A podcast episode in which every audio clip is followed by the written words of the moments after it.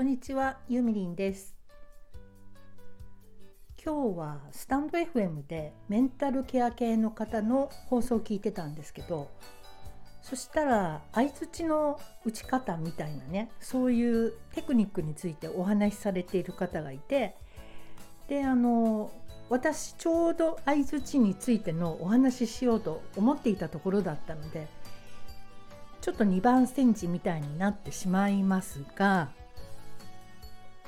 なんだかね、私は聞き上手っていうことで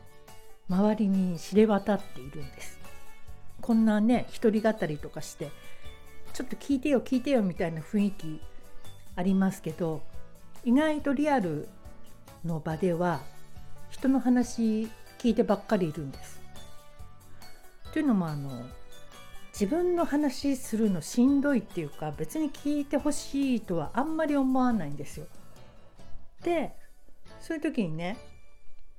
なんでしょうね、こう引き合うってあるんですかね、磁石みたいに私のところに来るとどんどん話しちゃうっていう人が激増しておりまして、なんで由美さんといると話すつもりもなかった秘密まで話してしまうみたいなことをよく言われるんですけど、私としてはですね、別に身につけようと思ったわけでもなく、テクニックを学んだわけでもないんですけど、なんとなく相槌っていうものを自然と覚えてしまいました。というのも多分前の旦那さんがですね、すんごい喋る人だったんですよ。もう人の話は聞かないほど一人で喋ってるので、それで私はそれでとか、そういうふうに相槌を打つのが多分それでうまくなって、自分の話はしなくなっちゃったんだと思います。なんていうとちょっとかわいそうな感じに、ね、なっちゃいますけど、そんなこともなくって、でその相槌なんですけどね、例えばそれでとか、へえそうなんだ、マジで、うっそ、信じらんない、もうこれぐらいの単語でいいんです。これで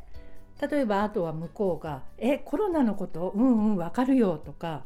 ちょっとした単語を繰り返す、こっちからそういうことするだけでね、多分1時間は向こうは喋ってます、相手の方は。でいや、由美さん聞き上手だからどんどん喋っちゃうよっていう方がね、本当多いですね。面白いですよね。でこの